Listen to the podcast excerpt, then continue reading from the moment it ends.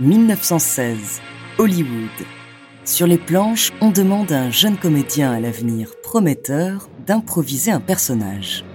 L'homme attrape alors un costume et un haut de forme noir, une canne, et il se dessine une petite moustache noire. Ainsi va naître l'un des personnages les plus emblématiques du cinéma, son nom, Charlie Chaplin. De la misère à la gloire, découvrez sa true story.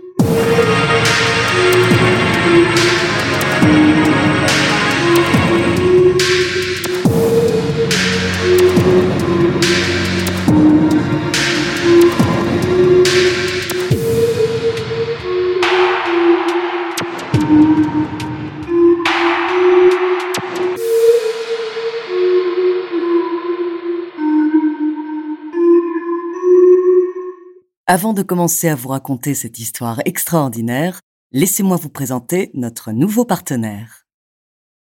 When you need mealtime inspiration, it's worth shopping Kroger, where you'll find over 30,000 mouthwatering choices that excite your inner foodie. And no matter what tasty choice you make, you'll enjoy our everyday low prices, plus extra ways to save, like digital coupons worth over $600 each week. You can also save up to $1 off per gallon at the pump with fuel points. More savings and more inspiring flavors make shopping Kroger worth it every time. Kroger, fresh for everyone. Fuel restrictions apply. This episode is brought to you by Shopify. Whether you're selling a little or a lot, Shopify helps you do your thing, however you cha-ching. From the launch your online shop stage, all the way to the we just hit a million orders stage. No matter what stage you're in, Shopify's there to help you grow. Sign up for a $1 per month trial period at shopify.com slash special offer, all lowercase. That's shopify.com slash special offer. Bonjour, ici Andrea Brusque, bienvenue dans ce nouvel épisode de True Story. Aujourd'hui, nous allons parler de Charlie Chaplin. En général, on a déjà vu un de ses films, mais on ne connaît pas forcément les éléments de sa vie.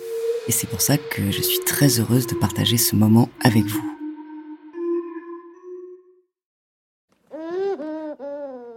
Charles Spencer Chaplin naît à Londres le 16 avril 1889. Ses parents, Charles et Anna, sont deux artistes de music hall. Alors que Charlie n'a que trois ans, il voit ses parents se séparer.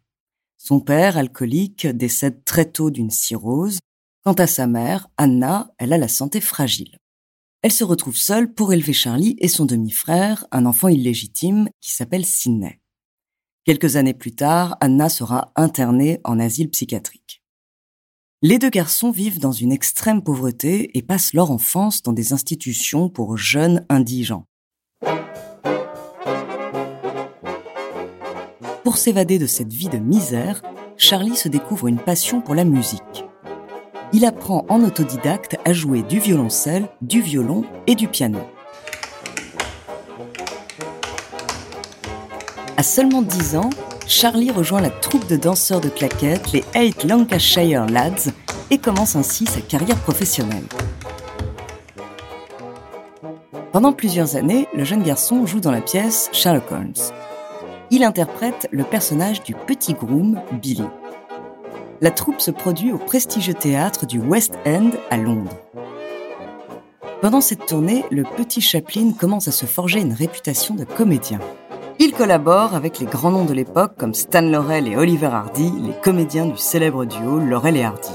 Charlie rejoint ensuite une nouvelle troupe, le Casey Circus. Là, il brille par ses imitations de comiques célèbres.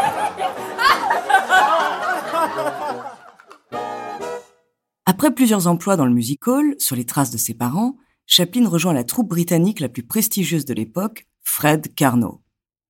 Chaplin devient vite la star de la troupe grâce à ses talents comiques.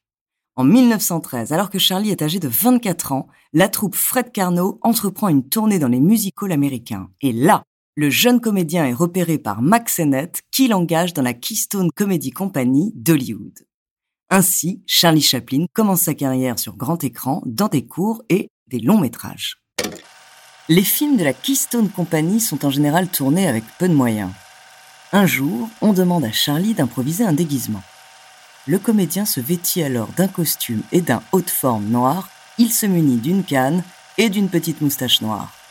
C'est ainsi que naît l'un des personnages qui deviendra l'un des plus emblématiques de l'histoire du cinéma, Charlot le Vagabond. Face au succès de Charlot, Chaplin, toujours en quête de plus de liberté créative, enchaîne les productions hollywoodiennes et son salaire ne cesse d'augmenter. Il côtoie différentes troupes, la SNF Film Manufacturing Company ou encore la Mutual Film Company. Quelques années plus tard, le comédien décide de ne plus être dépendant de l'industrie hollywoodienne qui, selon lui, exploite les cinéastes et les acteurs. En 1919, il monte son propre studio et sa maison de distribution indépendante, The United Artists, les artistes associés, avec ses cofondateurs Douglas Fairbanks, Mary Pickford et D.W. Griffiths.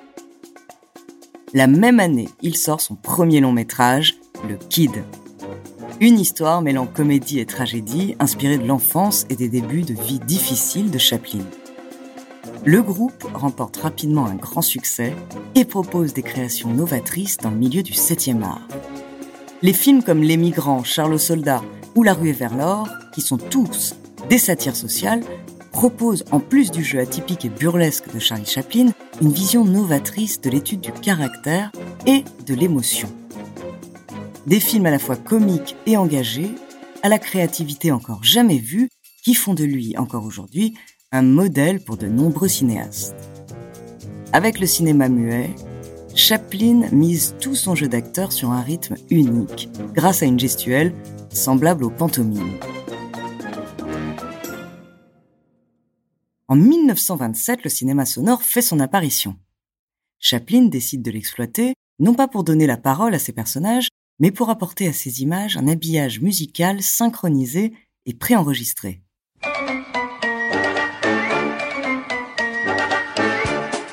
Ainsi, vous pourrez le découvrir dans ses premiers films sonorisés, comme Les temps modernes ou Les lumières de la ville. Les musiques renforcent le rythme des images et les mimiques des comédiens.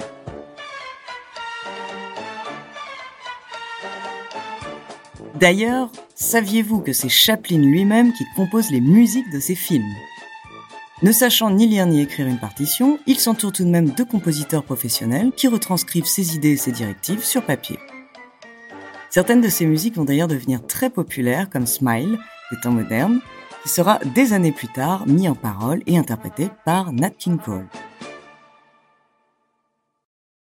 Je suis désolé, mais je ne veux pas être empereur. Ce n'est pas mon affaire. Je ne veux ni conquérir ni diriger personne. Je voudrais aider tout le monde dans la mesure du possible. Juifs, chrétiens, païens, blancs et noirs. Nous voudrions tous nous aider si nous le pouvions. Les êtres humains sont ainsi faits. Avec l'apparition du cinéma sonore, le cinéma muet devient de moins en moins populaire. Alors en 1940, Chaplin choisit avec Le Dictateur de se lancer dans le cinéma parlant. Il prouve alors qu'en plus de l'image, il peut manier le son et la parole à la perfection. Mais cette œuvre, dans laquelle Chaplin interprète le dictateur Adenoid Hinkel, largement inspiré par Adolf Hitler, va surtout changer le cours de l'histoire. Cette satire qui critique ouvertement le nazisme en Europe, connaît des débuts très mitigés et divisera les Américains. En effet, une partie du public américain se mobilise en faveur de l'entrée des États-Unis dans la Seconde Guerre mondiale, aux côtés des Alliés, tandis qu'une autre partie soupçonne le réalisateur d'avoir des positions radicales. Le film rencontre tout de même à l'époque un succès considérable aux États-Unis mais il est interdit en Europe et sera diffusé en France pour la première fois en 1945. Aujourd'hui, il fait partie des grands classiques du cinéma. Après l'accueil mitigé et la polémique qui a entouré la sortie de son dernier film, le réalisateur ne se remettra derrière la caméra que sept ans plus tard. En 1947, il sort le film Monsieur Verdoux à New York. Mais dans un pays où la paranoïa politique bat son plein, Chaplin est suspecté de sympathie avec les communistes. La première de Monsieur Verdoux reçoit un accueil peu favorable auprès du public. La conférence de presse tenue autour du film tourne au cauchemar pour l'auteur. Au lieu de répondre à des questions liées à son film, il devra plutôt se justifier de ses opinions politiques, de ses problèmes d'impôts ou encore de son refus d'obtenir la nationalité américaine. En 1952, Chaplin se rend à Londres pour y présenter son nouveau film Les Feux de la Rampe. Mais pendant son absence, les États-Unis en profitent pour annuler son visa de retour. Victime de la politique anticommuniste et harcelé par le FBI, il décide alors de s'installer en Suisse pour le reste de sa vie.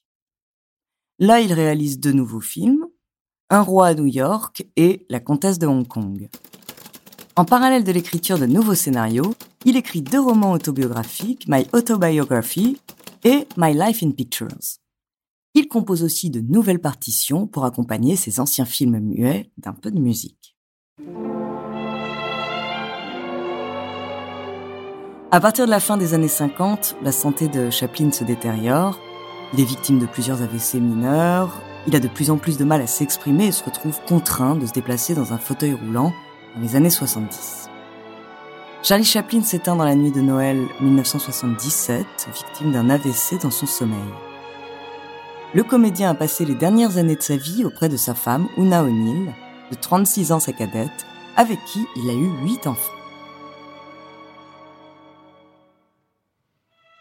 Malgré une carrière faite de haut et de bas, le succès de Chaplin auprès du public est aujourd'hui encore immense. Certaines de ses œuvres sont encore considérées comme faisant partie des plus grands films de tous les temps, et il aura contribué de manière inestimable au cinéma.